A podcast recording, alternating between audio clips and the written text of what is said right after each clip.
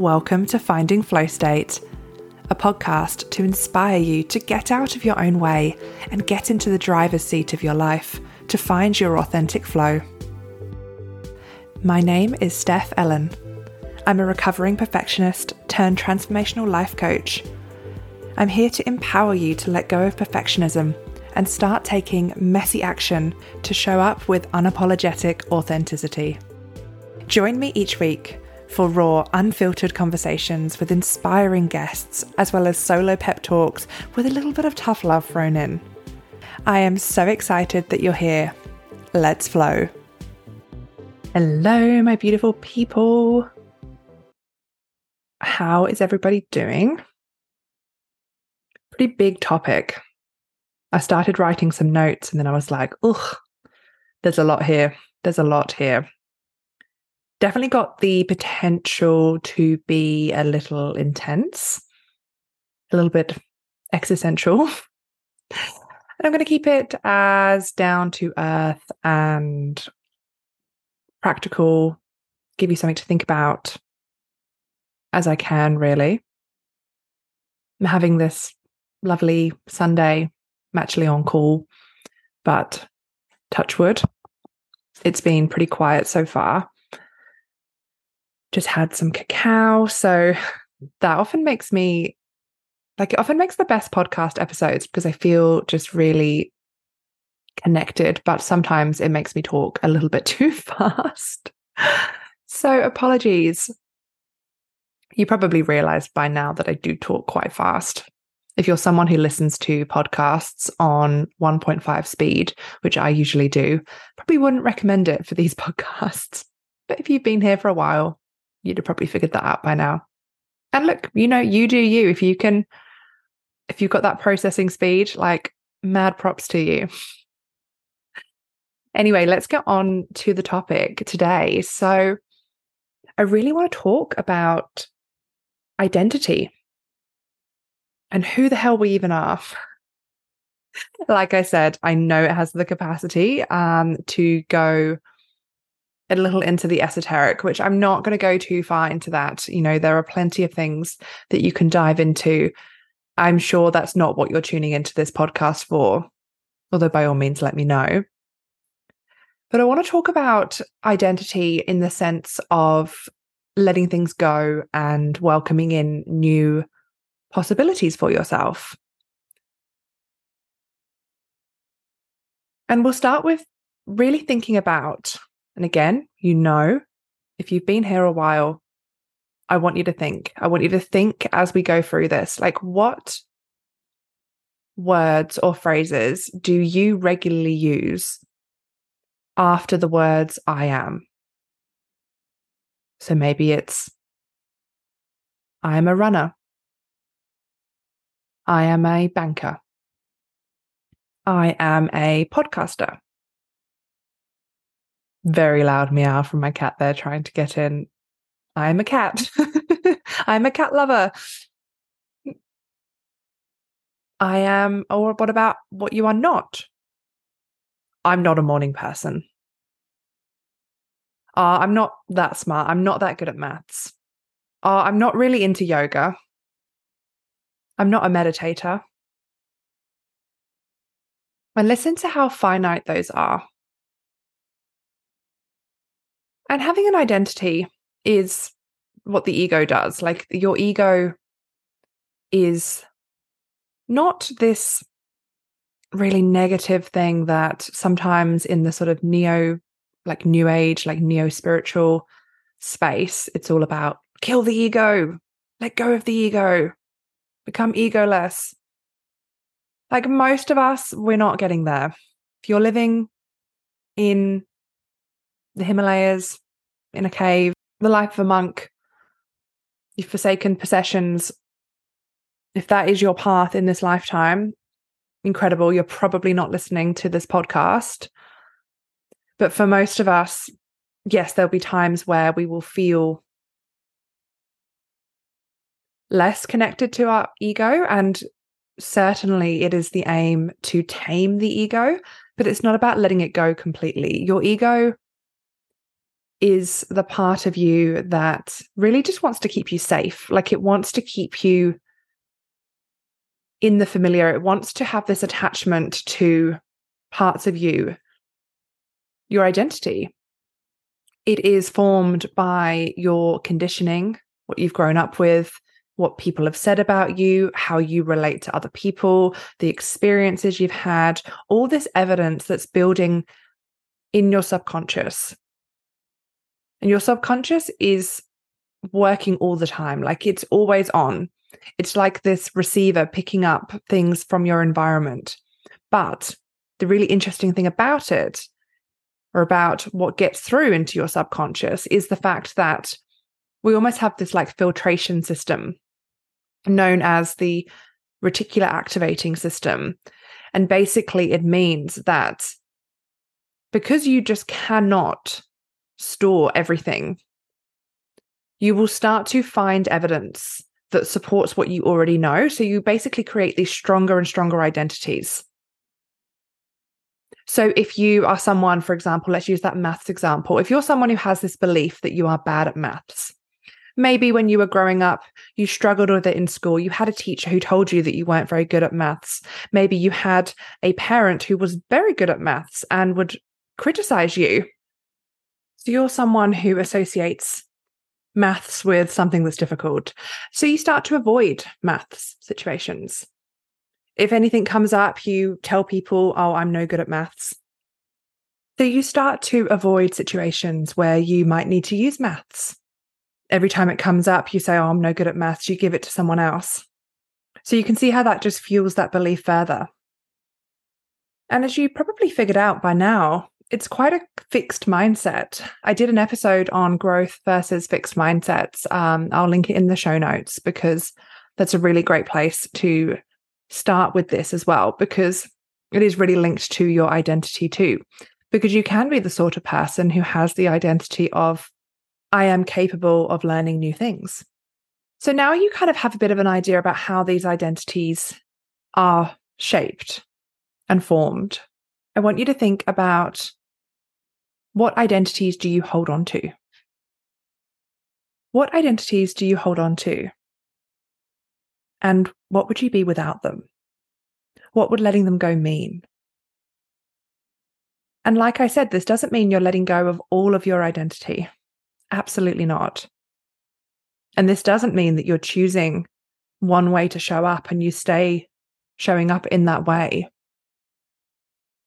But it shows us how, when we move on from things, when we let go of things that don't serve us anymore, even if those habits are potentially negative or it's a job that's draining you, we've still got an identity associated with that. So the example that I'm going to use is one that I see all the time in my career as a vet in the veterinary industry. This is applicable to a lot of industries, especially like high achieving industries filled with people who are perfectionists, but also people who have a really deep sense of wanting to do good in the world because contrary to what the popular media might say about vets most of them become vets because they really want to make a difference because they love animals. And most people have held that dream from a really young age. They've often been told oh you'd make a really great vet. It's what we often say to kids growing up. Well meaning of course like it's not negative but you can see how that would then fuel their identity of, oh, this is who I am, this is what I'm meant to be. And the truth is, is the reality of the veterinary industry and many, many other careers is that a lot of people get there and they find it very challenging. And they find it more challenging than they can cope with or than they would like to cope with. But the thing with careers like veterinary medicine, like medicine, like you know, dentistry, being a lawyer, all of these careers where you've studied for a long time and you studied with usually the sole aim of going into that career, of being able to say, I am a vet.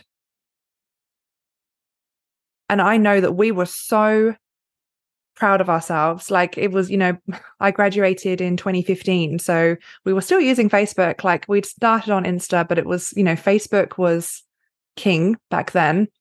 So I just remember, you know, whatever date it was in July, everyone like, I am a vet, I am a vet, I'm a fully qualified vet. Like this amazing achievement. So people are so proud, which is incredible.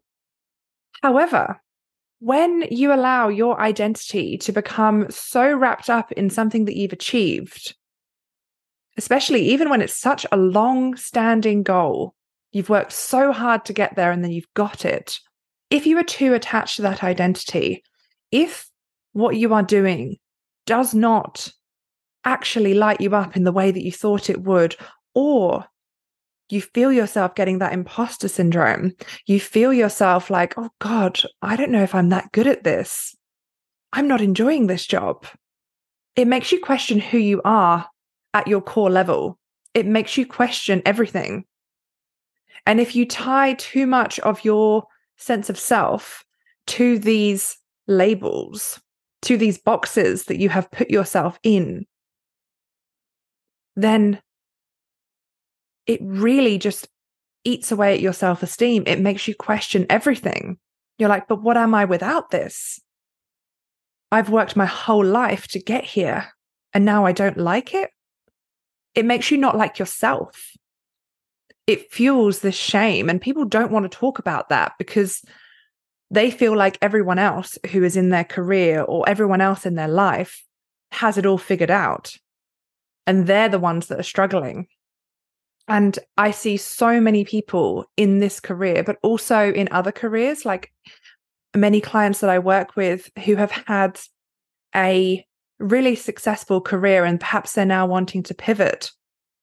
There's this way that they're self sabotaging their new ventures because they're still holding on to that past version of themselves. They're still gripping it just that little bit too tightly yes, be proud of your achievements, be proud of what you have done, but don't grip it so tightly that you're like holding on that you can't even see what would be possible if you just let go, if you just jumped in.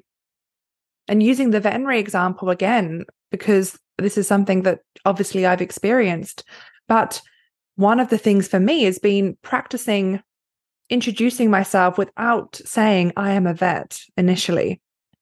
And still, like, you know, I still have this, you know, identity as part of the veterinary community. I also identify as a coach, as a yoga teacher. But you notice all of those different things have different meaning. I can walk into a room and tell people that I'm an equine vet. And I know that for most people, that will command a certain level of respect or at least an acknowledgement of, you know, intelligence, hard work, discipline. Because people know, oh, you have to go to uni for like five plus years. People know the hours are long. People know that it is like it's something that's easily describable. So if you're holding on to an identity that carries this status, it can be even harder to let go of. Because I'm telling you now, that was so difficult for me initially to start to identify as a coach, especially when it's a newer identity that I'm stepping into. Like I had years and years of experience of being a vet. And also, I was working for that my whole life. So you feel this sense of pride. You feel this sense of people are going to get this you tell people you're a life coach, and God, it depends on who you ask. But there can be so many stories that they would then project upon you. And I've spoken about this on the podcast before, even when I started my yoga teacher training, when I had someone say to me that I was working with, Oh, remember, you're a vet, not a yoga teacher. Like one was far superior than the other and like I couldn't be both. And that's the thing. If you grip hold of your identities too tightly, you actually close yourself off to other ways of expressing your authentic self, other ways of expressing your purpose. And we can take this on like a micro level as well in terms of our habits.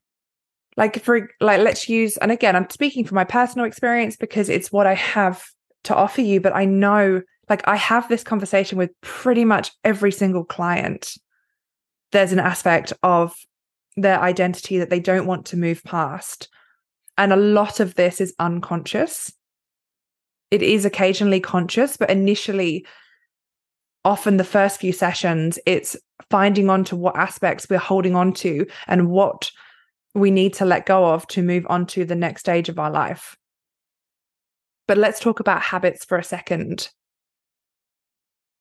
We can talk about this in two different ways. So, firstly, something that you do, let's go for running. So, running was a huge part of my life for a while, and it's still, I still run and I still consider myself a runner.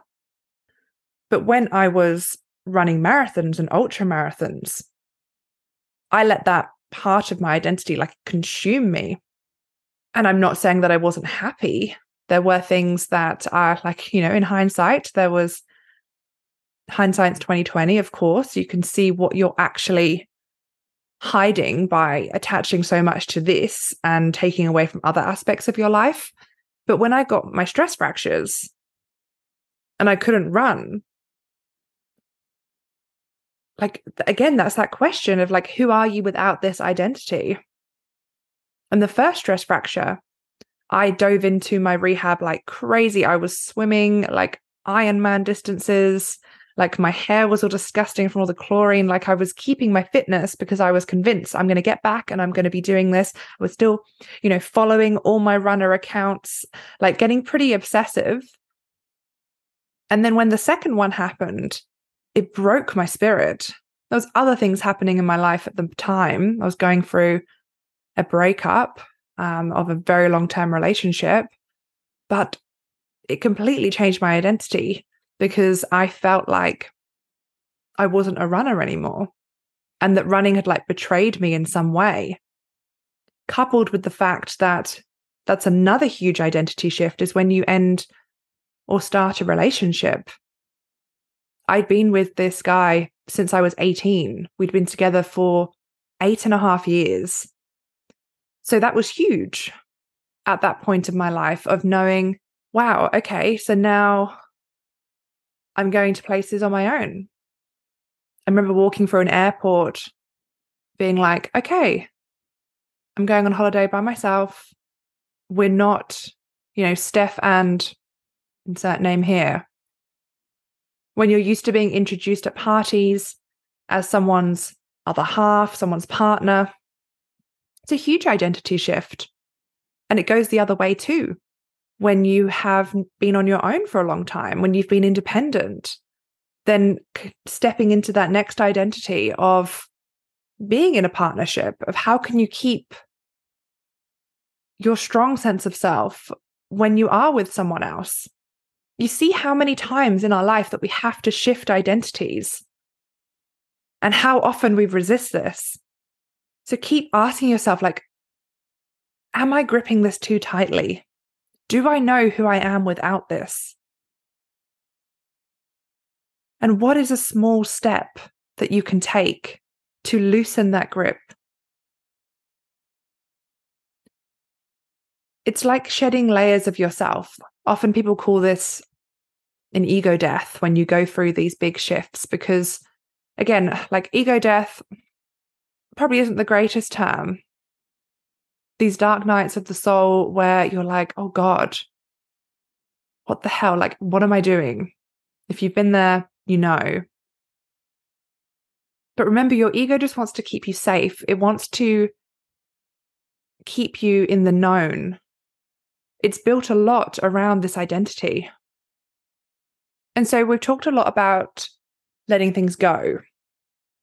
So now let's talk about building these new habits. Because this is why just changing what you're doing doesn't make habits stick. It needs to there needs to be a change on an identity level.